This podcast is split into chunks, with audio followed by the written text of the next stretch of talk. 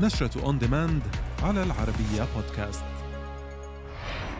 إيرادات ب 127 مليون دولار لفيلم Shang-Chi جودي كومر في Kitbag العرض الترويجي لمسلسل Squid Game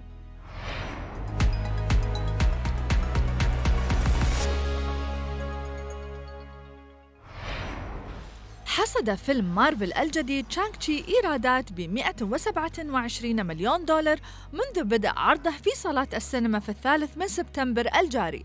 وتدور أحداثه حول تشانغ تشي الذي يدربه والده منذ الصغر على الفنون القتالية فيصبح من أقوى المقاتلين. لكن فيما بعد يتمرد على خطط والده ويدافع عن الأرض في مواجهة منظمة الحلقات العشرة. الفيلم من بطولة سيمو ليو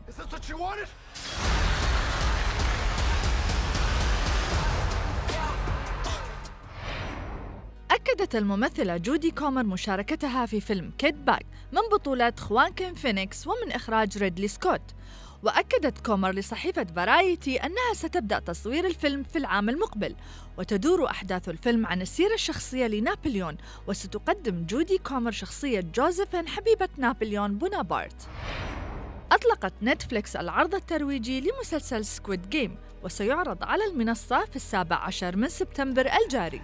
وتدور أحداث المسلسل حول دعوة غامضة للانضمام إلى اللعبة يتم إرسالها إلى الأشخاص في أمس الحاجة إلى المال ويكون المشاركون محتجزون في مكان سري حيث يلعبون الألعاب من أجل الفوز بالجائزة وإلا ستكون نتيجة الخسارة هي الموت.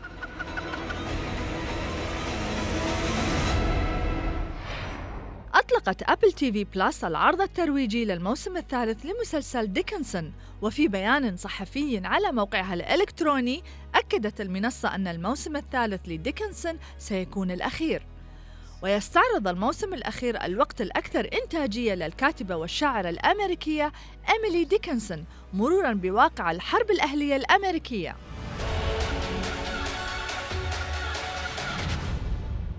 I believe poetry can be powerful.